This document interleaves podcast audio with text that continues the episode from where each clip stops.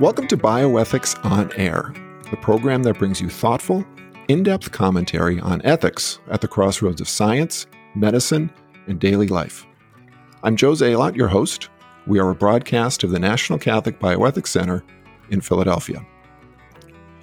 One of the leading and perhaps most promising COVID 19 vaccines is being produced by the biotech firm Moderna. However, questions have been raised about whether Moderna used a cell line derived from an aborted child in the development of its vaccine. Some insist that it did, others argue it did not.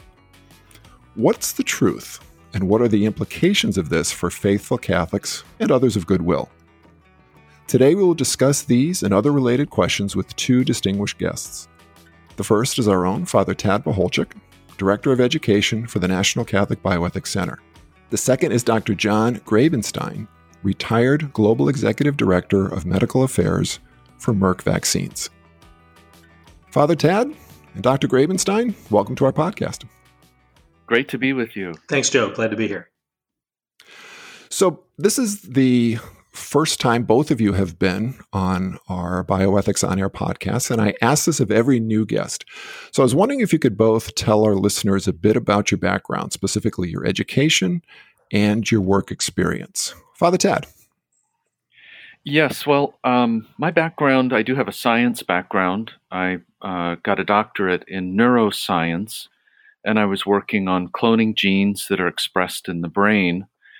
And after I did that, I decided it would make a lot of sense to focus on bioethics and medical ethics areas precisely because of the scientific background. So I did some uh, studies in Rome in bioethics, and that has kind of laid the groundwork, that together with the scientific background, for uh, my work at the National Catholic Bioethics Center, where I do serve as the Director of Education and really, I would say the focus of my efforts there are on educational outreach. So, a lot of traveling and speaking, a lot of writing and educating, trying to explain really the the reasonableness, the rationale for the church's views on many of these ethical areas. And that has been my focus with the center since about 2003 that's when I uh, when I first joined the National Catholic Bioethics Center. Hey, thanks, John. Uh, Joe, I'm a, a, pharmacist to start, and then uh, eventually got my PhD in epidemiology, which is the measurement science of public health. Uh, I went through college on an ROTC scholarship, so then I ended up spending 27 years in the U.S. Army, uh, uh, my final job leading vaccine policy for the five armed services. And then in 2006, uh, left, uh, retired from the army, and moved over to uh, Merck Vaccines, and um, uh, was a member of and then led the medical affairs group globally for the vaccine division. So we have some very good experience in this podcast today to talk about this question let's get into some of the uh, the nitty gritty here. So, Father Tad, can you tell us right now which COVID uh, which COVID nineteen vaccine trials look most promising right now? Uh, you know, that's a hard question to answer ahead of time. I mean, certainly some of these trials are further along than others. And, you know, what many people are doing in an attempt to answer a question like that is they're saying, well, who is getting the most support, and specifically who's getting the most governmental support? Uh, because we have this Operation Warp Speed, which is this effort by the government. It's administered by uh, HHS, by the Biomedical Advance Research and Development Authority, known as BARDA, and also by the Department of Defense. So you've got some real big players there, and they are sinking literally billions of dollars into particular companies uh, and their development efforts. So if you use that as kind of a yardstick and say, you know, what does Operation Warp Speed see as the most likely to succeed? Where have they been putting their their dollars? If you follow the dollars here, uh, then I think that you end up with about five uh, major companies that are that are being supported. One is Moderna, which you mentioned in the opener. Another one is Protein Sciences, Sanofi. Merck has also received uh, a significant amount of money. And then there's uh, AstraZeneca, University of Oxford collaboration, and finally there's Johnson and Johnson and their Janssen research and development arm. And uh, those would be kind of the big five players who really, I think, are getting a lot of note, a lot of press time. That, but that's not a guarantee, you know, that this is the most likely to succeed necessarily. I think you know that'll be part of what it will be interesting to discuss on this podcast.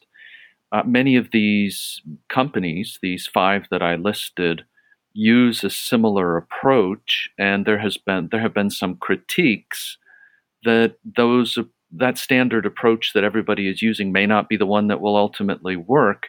There's some you know criticisms in terms of the way that the developmental efforts have focused down just onto uh, spike protein as the kind of key element for uh, vaccine development. So we can circle back to that later. But I mean, my general sense here would be that we're we're even now rather early in the game, and those who are even in phase three, you know, we still have to wait and see what comes out the other end before we say, well, this one is definitely the leader of the pack. Uh, so that that would be my, you know, I, I would just sound a note of caution here. And part of the reason is that it seems to me generally vaccine development is a very time intensive reality.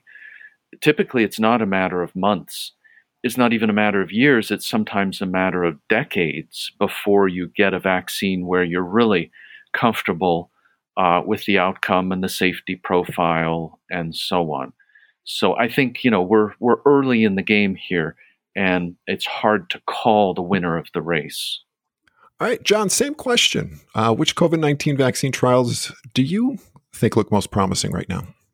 So the the newspapers, news media tends to keep referring to this as a race, and if you're following the stock market, you know which company uh, gets licensed first might be a winner for you financially, but that's not the public health view. Um, there are multiple different technologies being applied, multiple different approaches, and to a certain extent, we want you know multiple products to graduate, to complete their studies, to uh, earn their diplomas, if you want to use those analogies. As Father Ted, Ted said, uh, the, the um, evidence is beginning to accumulate. Uh, I've been doing some tracking of the candidates, uh, following them over time. There's now five studies in uh, non human primates, rhesus macaques mainly, uh, that are showing survival if the uh, monkeys are vaccinated, some time elapses, and then challenged with virus. There's good survival rates uh, in those animals. The, the early human studies are showing the, the right kinds of antibody responses and cellular responses that one would look for and hope for.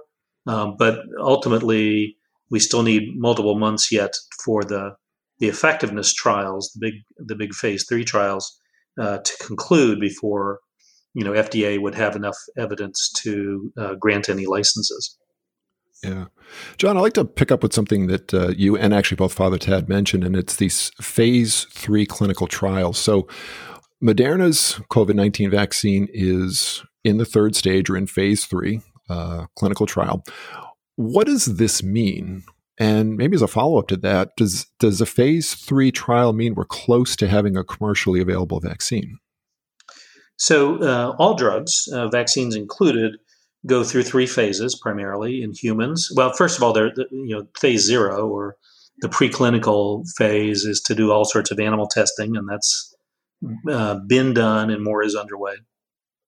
You can think of phase one as being dozens of volunteers, and then phase two as hundreds of volunteers, okay. and then phase three as thousands of volunteers. And Safety is assessed in all the st- all the phases.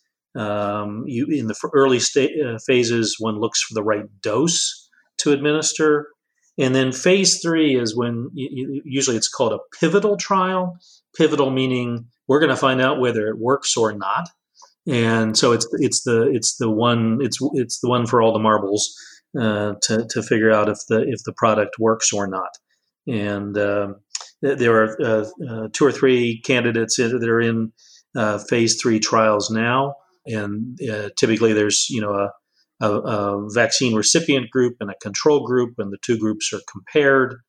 And uh, the FDA has declared that any successful product that it would license has to be at least 50% effective that it were meaning which means that the infection rate in the control group uh, whatever that would be the, the the infection rate in the vaccinated group has to be at least or no more than half of that rate. Very interesting. Father ted anything to add about phase 3 clinical trials?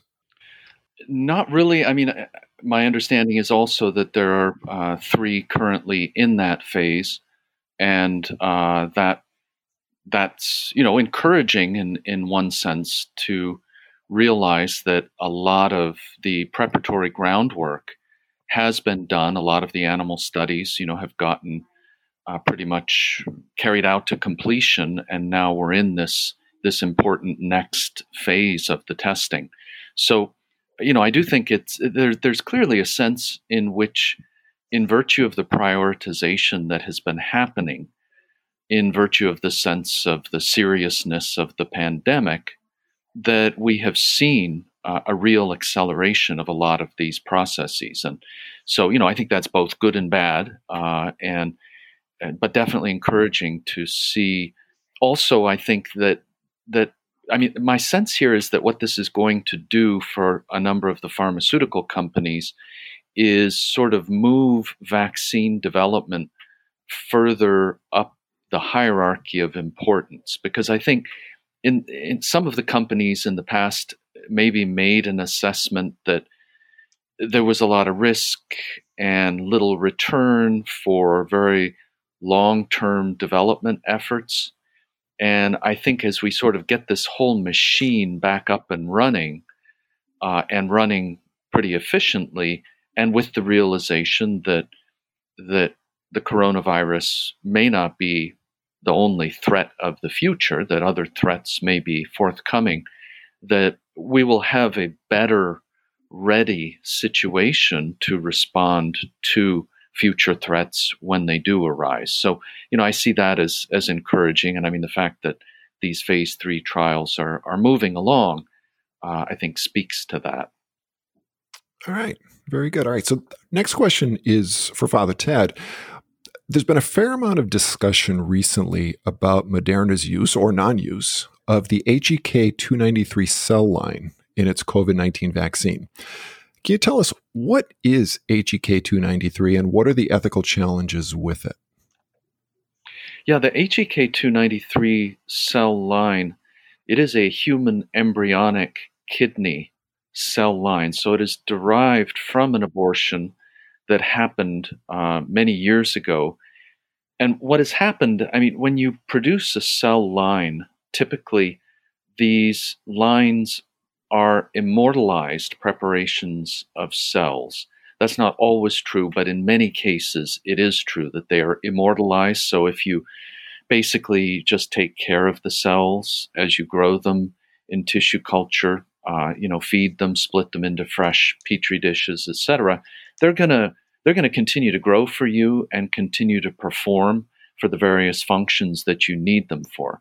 And HEK uh, 293 cells have become a kind of workhorse, I would say, in the biomedical arena.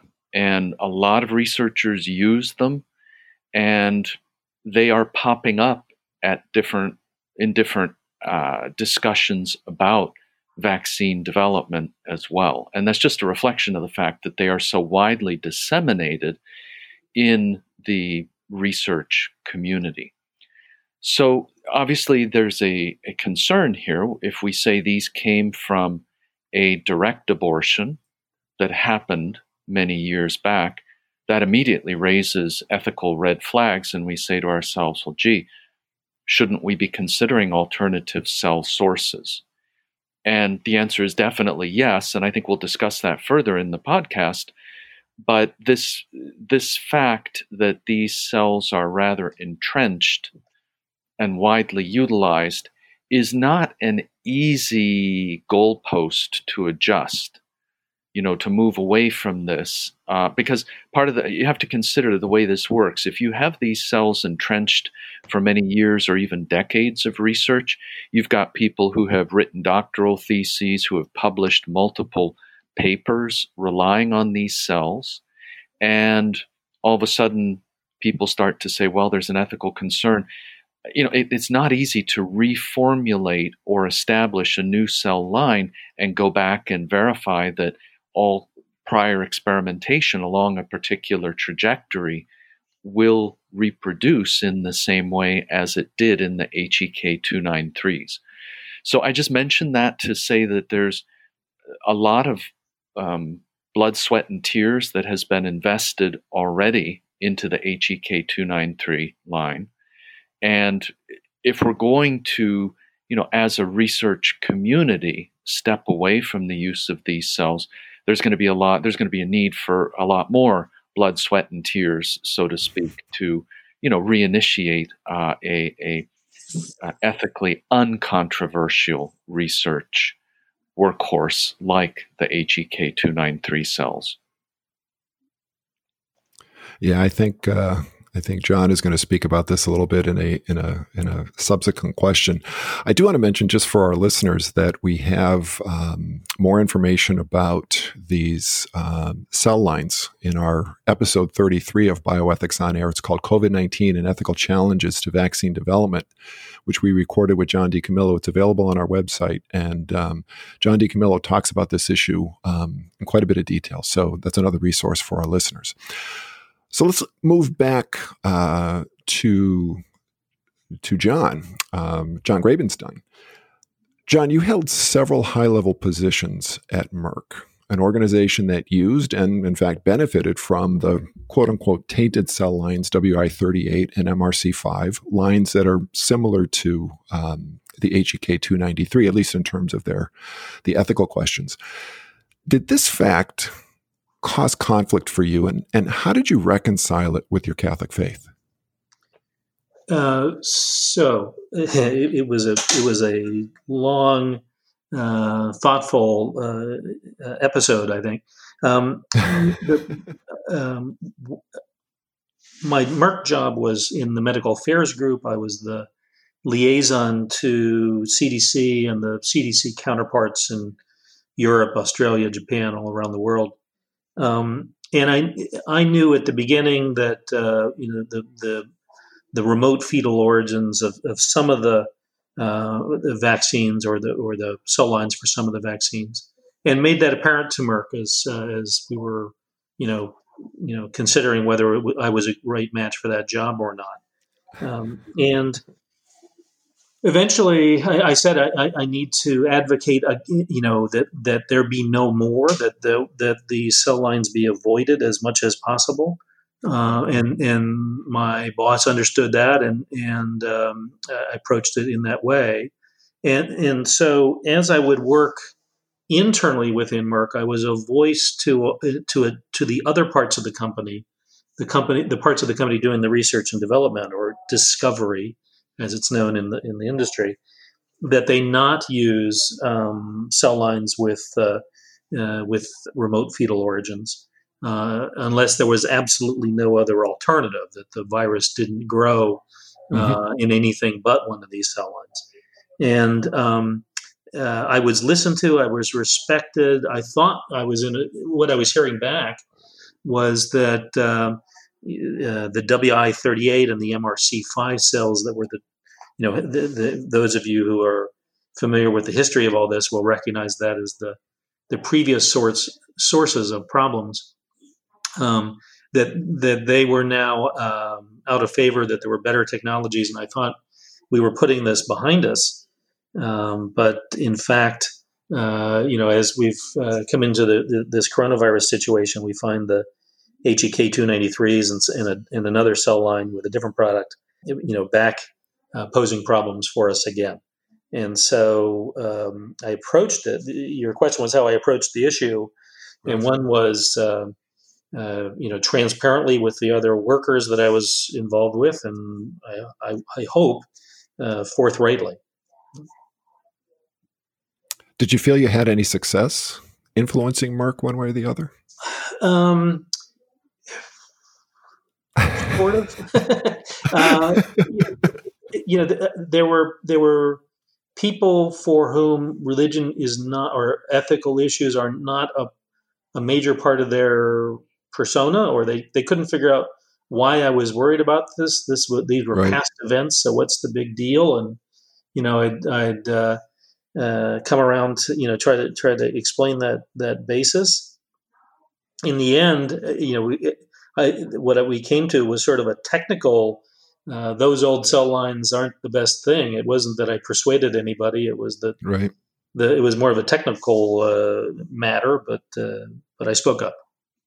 Yeah, I'm wondering if, other than yourself, did anyone ever challenge you um, about your work at Merck? Either you know people from say the pro life side, or did you get, or were you challenged from inside Merck from those people who you say, you know, didn't have any you know religious or ethical qualm with with what was being done?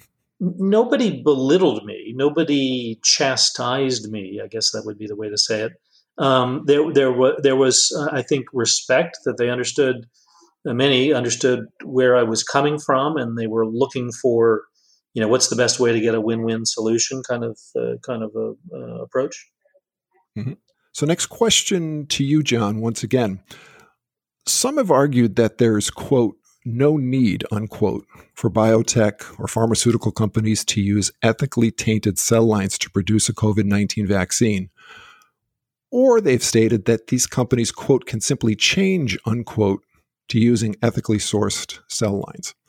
Can you evaluate these claims I, I would say that there that's incorrect. It's just okay. too simple. Okay. Um, we know that coronaviruses do not grow in chicken eggs, which means from the start that the same way that influenza vaccine is made each year is not available.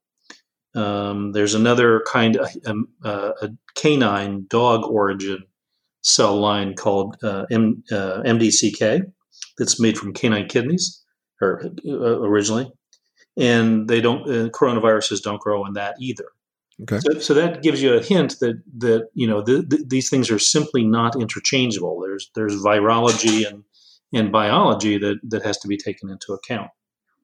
So what as I you know look back on all the things that happened since January, it, it's as if to me, you know, there's a, a wolf growling at the door, figuratively. and so then each of the companies picked up the technologies that they have available in their workshops, figuratively, mm-hmm. and set to work creating vaccines. Not every company has every cell line available for reasons of patents and intellectual property and even just training and, and familiarity in, or machines. So it's as if that wolf is growling at the door and the archers picked up their bows and arrows and the hunters picked up their rifles and the chef picked up the longest knife in the kitchen. And I, obviously, I'm speaking figuratively, but everybody applied what they uh, felt uh, most suitable to the task, or what that you know they thought could bear fruit most quickly. And so that's why there are so many different companies with so many different technologies uh, being applied here. Um, a few of them uh, clearly have no in- involvement of, of tainted cell lines the mRNA uh, products that we're going to get to talking about don't use cells at all in their uh, production method. It's more like a, a, synthesis, a chemical synthesis.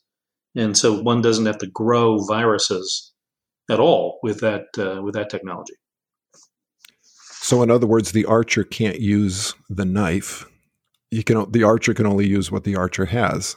So a pharmaceutical company can only use the weapons that they have yeah, to the, go to this the, war. The archer may not have the knife in their tool toolkit, right? Um, effectively. Okay, Father Ted, uh, any comments on on people saying that there's no need to use these ethically tainted cell lines, or that biotech companies can quote simply change to using ethically sourced cell lines? Yeah, I would just say that um, this is the kind of thing that is not easily done.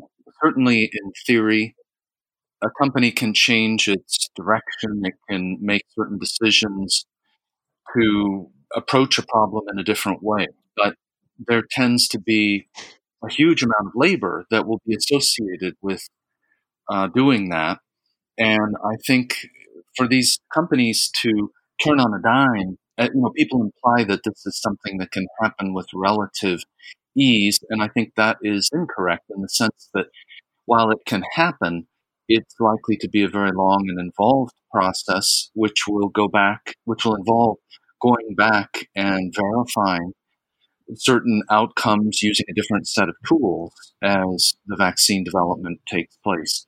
So it's not a, a simple transition here in the way that it's sometimes framed to be. Uh, I think that there is a set of tools that uh, that are already in place that have been kind of tried and true for particular companies, and that's what they're used to.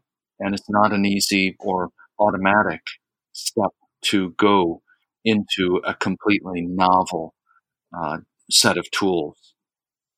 All right, next question uh, goes to Father Tad first, and and we're now getting into the the main issue that I'd I'd like to address in this podcast.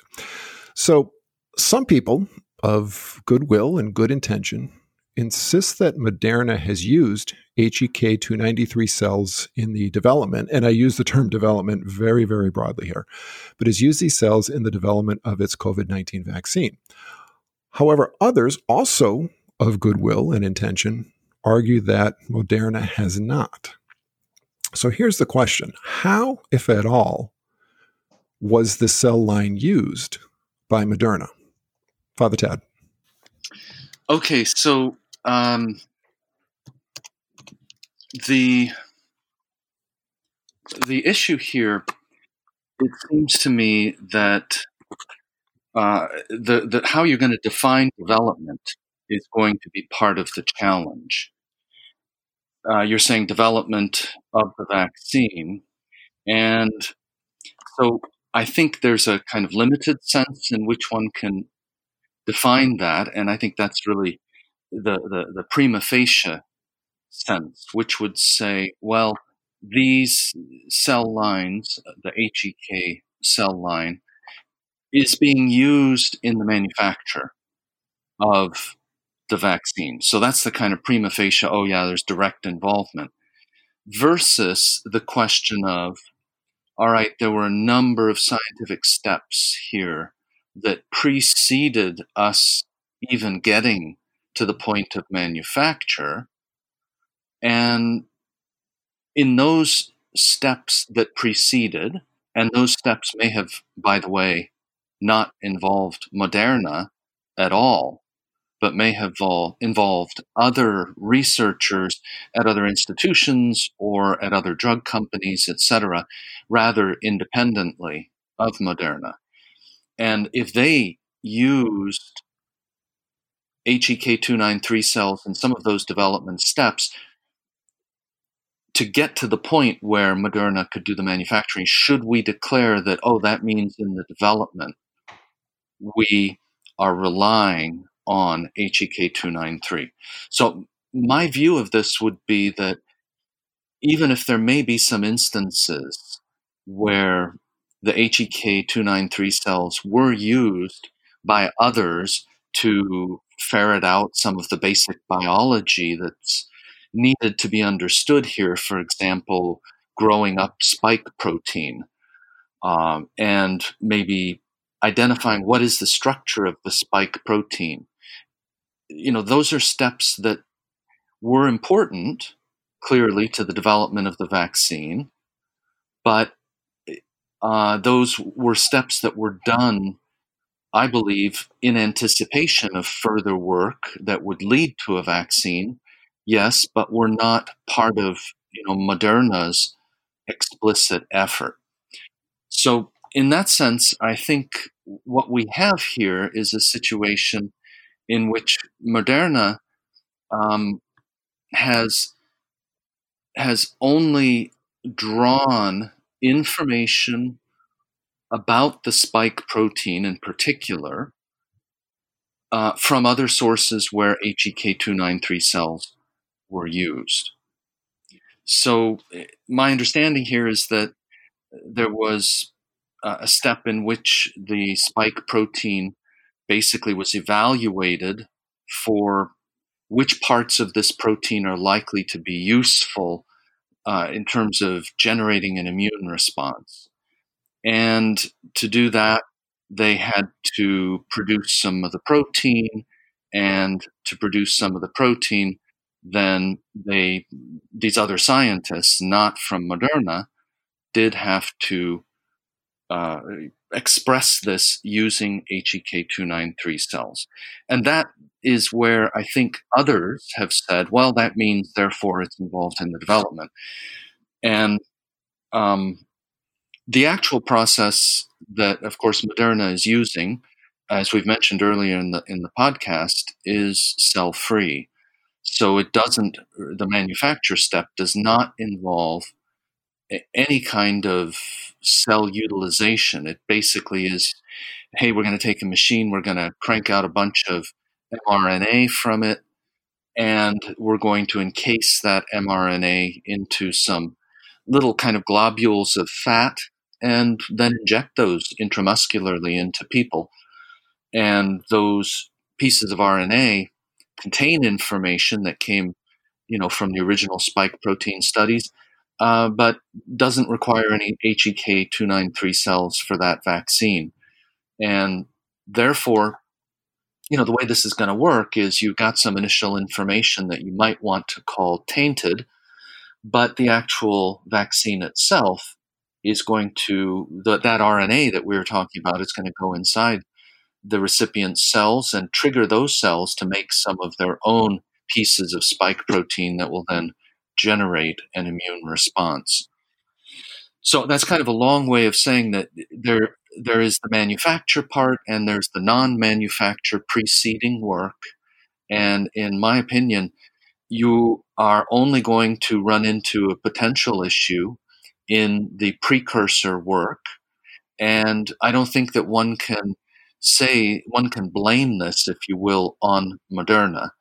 And so, in that sense, Moderna is picking up on the shoulders of other people's work that did rely on some problematic cell lines, but their own work does not per se require uh, the use of these problematic cell lines derived from fetuses uh, that died from a direct abortion. John, your perspective on this? I'll just add that um, with the other vaccines, uh, you know, from the 80s uh, and 90s that you know that we've that we've had concerns over the WI38 and the MRC5 cell lines. Th- that's sort of a, an issue of the supply cabinet that you know the, um, the the cells are used in in production of every lot. What may be different here is that the taint uh, is applying to some tools in the tool tool drawer. Um, you know, there are there are mentions of HEK 293 cells in a, in a patent. Um, who who who performed those tests is not particularly clear. Were they one-time things, not uh, necessary for every lot? Uh, one time, you know, one time. I'm I'm, I'm speculating uh, confirmatory tests to justify the patent. Um, it, it, it's it, it's not clear to me uh, completely what the situation is, but I think it's uh, at a if if there is still a taintedness, it's at a greater distance, a greater remove uh, than when the cell lines are used in viral production. Yeah. A follow up on that. And I'm, I'm wondering, John and both Father Tad, how much of the confusion surrounding, if it is that, if it's you know confusion around the use of HEK 293 stems from the fact that Moderna's information is proprietary. In other words, it, it's difficult to know exactly what's going on. Is, is that part of the part of the problem here as well? Uh, I, we certainly are in a situation of incomplete understanding, and okay. um, you know, uh, uh, so propriet, you know, uh, so yes, I think I think that is a, uh, an element. Okay. Father Tad. Um, I'm not sure if the proprietary piece is, is a big piece in the sense that typically, to the extent that uh, there is publication of sources, then one can check on this. And I think that there's been sufficient information up to this point to be able to draw a conclusion one way or the other. Yeah. Huh. Second follow up question we're, we're, focusing on the, the use of HEK 293 and some of the, the preliminary um, testing for the COVID 19 vaccine. Does this issue come up with other vaccines or other pharmaceuticals in general? I mean, even vaccines that we may say are ethical, have they uh, also benefited from this information, this, this, background or this preliminary information that was gained using the HEK 293 or other cell lines?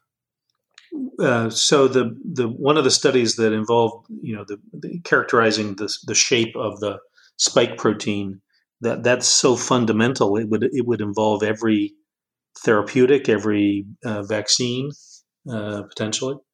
Um, there are um, uh, there's a DNA type vaccine being tested by a company called Inovio that also has mentions of HK uh, 293 cells in its patent or one of its patents.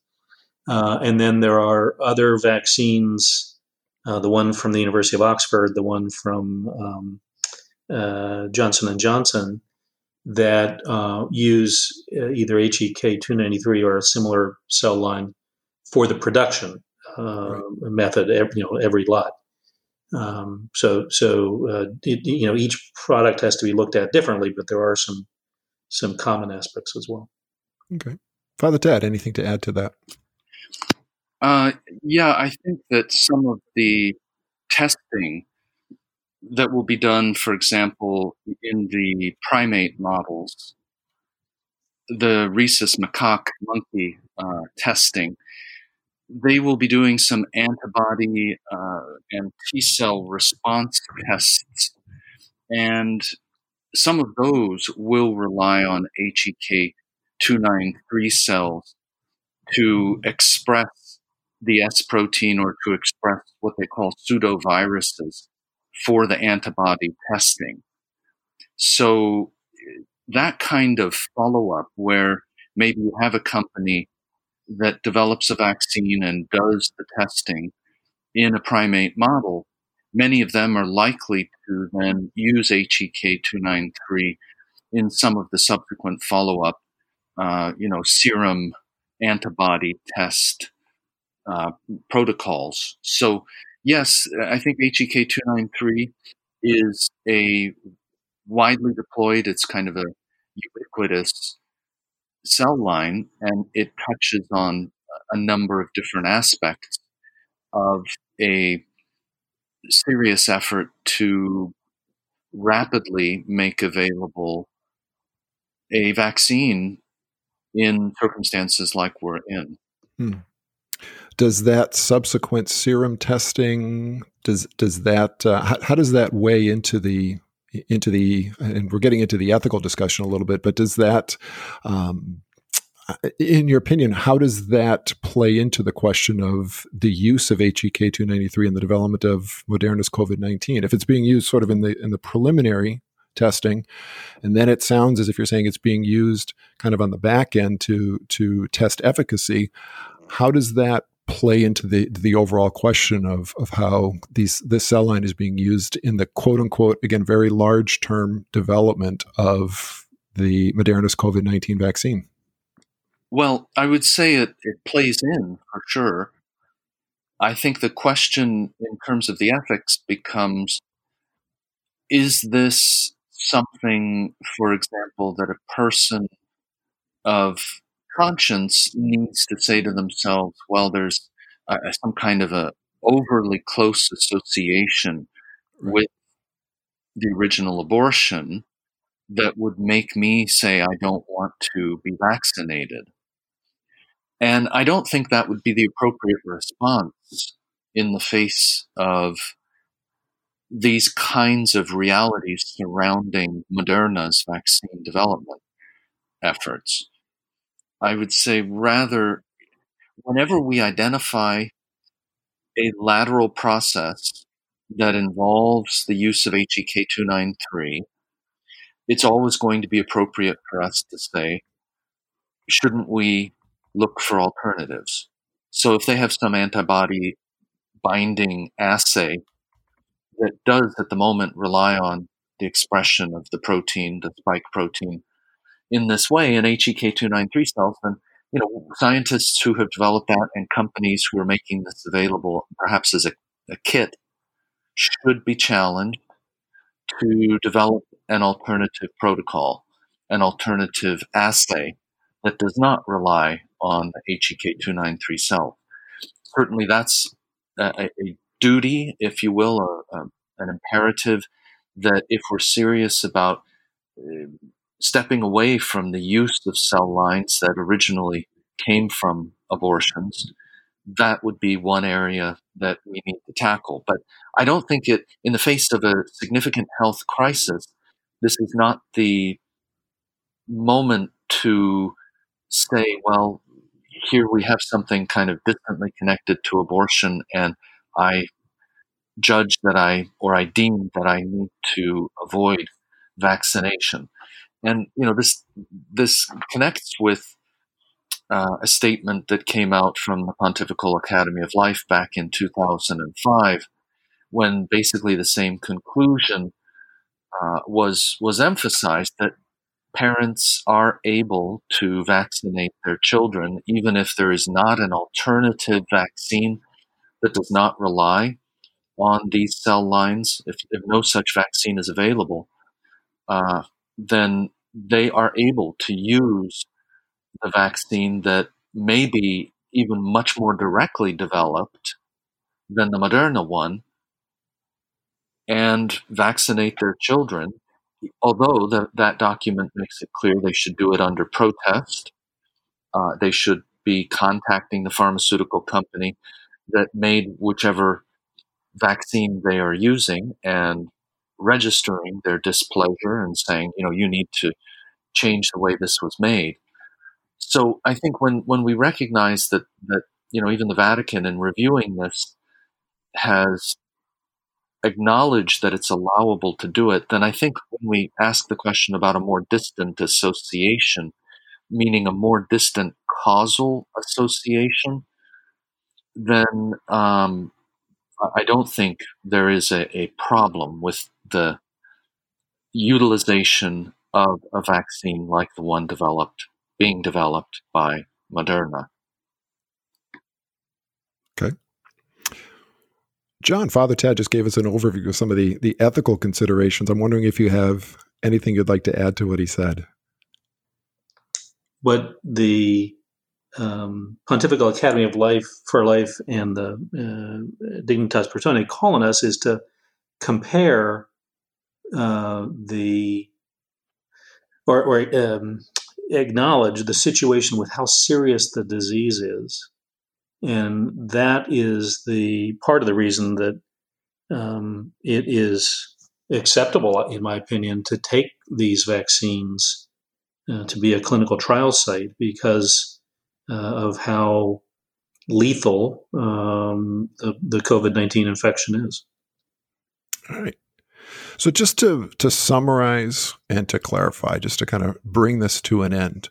So I'm gonna I'm gonna make a statement and I'm gonna ask John you to comment, agree, disagree, then Father Tad, agree, disagree. So statement number one. HEK 293 cells are not being used in the direct development of Moderna's COVID 19 vaccine. John? Uh, I, I cast development very broadly, so I disagree with that. Okay. Father Tad. I would agree they're not in the direct development of the vaccine itself. All right. Statement two HEK 293 cells are being used in the direct production of Moderna's COVID 19 vaccine. John. Uh, certainly disagree. Father Tad. Same here. Statement three HEK 293 cells are being used or have been used in the preliminary testing of Moderna's COVID 19 vaccine, as well as possibly in its testing for efficacy. John. uh, agree with the first part and disagree with the part about efficacy. That has a specific meaning. Right. Would you like to expand on that a bit? Well, efficacy is what's happening right now in, in the phase three trials. Does the vaccine prevent infection? Does it prevent disease? I, I, I see it having had having been used. It seems in in the establishment of the the design of the product, essentially, okay. but not whether the product works. Okay, Father Tad. Um, yeah. So, I mean, I suppose that's a bit of a subtle distinction. The question of whether the product works, uh, in the sense that, at least in the primate studies, the fact that there were measurable, appreciable antibody responses would seem to me to indicate that the efficacy of the vaccine is being verified using an, an assay that does rely on HEK 293. So that in that sense, I think I would agree, uh, Joe, with your statement. All right. What final words of wisdom do you have for our listeners? John. Um, there is no call to martyrdom. Uh, we should be we should noisily object to to abortion in, in, any kind of situation. But if you have others uh, depending on you, um, children, spouse, um, nurse working in a hospital, policeman on the beat, um, protect yourself from infection. Um, th- this is a really lethal you know, there, there's people who you refusing to wear masks because they doubt the disease. Don't doubt the disease. This is a very bad virus. Father Tad, any last final words of wisdom for our listeners? I think that it is important for Catholics to be aware of this issue. I think, especially for Catholics who are in science and research, there's a certain sense in which God plants us in particular gardens if you will. And he asks of us to tend the garden around us. And I think sometimes, in my experience, Catholics in the workplace sometimes have a bit of a divided mentality here that, well, you know, there are things at work that can go on, and, and as long as I go home and on Sunday I get to Mass, uh, you know, it's a bit of a minimalistic approach when I think our Lord invites us to all the time be responding to grace that says, you know, even in my workplace, if I'm in a laboratory doing research and I'm interacting with the PI, principal investigator, and with other lab mates, you know, and we're designing experiments or doing research, how should we be approaching some of these important questions? And shouldn't we be trying to deflect evil choices even in that arena? So I, I, think all of us need to be aware of this issue. It's an issue that I think we have for too long uh, kind of looked at askance, and it affects now more and more of the elements that are that are of the of the products really that are being produced and that touch us in our daily lives. So I think this is a good point with the coronavirus pandemic for us to look at it again and to do what we can where God has planted us uh, to push back against this kind of gradual encroachment of this type of cell line in so many aspects of biomedical research. Father Tad Pacholczyk and Dr. John Grabenstein, thank you for your time today. Thank you so much. For more information on this topic and other bioethical issues, please visit our website, ncbcenter.org, and subscribe to our publications, Ethics and Medics, and the National Catholic Bioethics Quarterly. The views expressed on Bioethics on Air are not necessarily those of the National Catholic Bioethics Center. If you have comments or questions about this or any of our podcasts, or if you have suggestions for future topics, please contact me, your host, Joe Zalot, at jzalot at ncbcenter.org. For archived editions of our podcast, please go to our website, hover on the Blogs and Podcasts button, and then click Bioethics on Air. Finally, please remember that the NCBC has a 24 hour consultation service. You can contact us by phone at 215 877 2660 or by going to our website, again, ncbcenter.org, and clicking on Ask a Question. Thank you for listening today, and may God's peace be with you.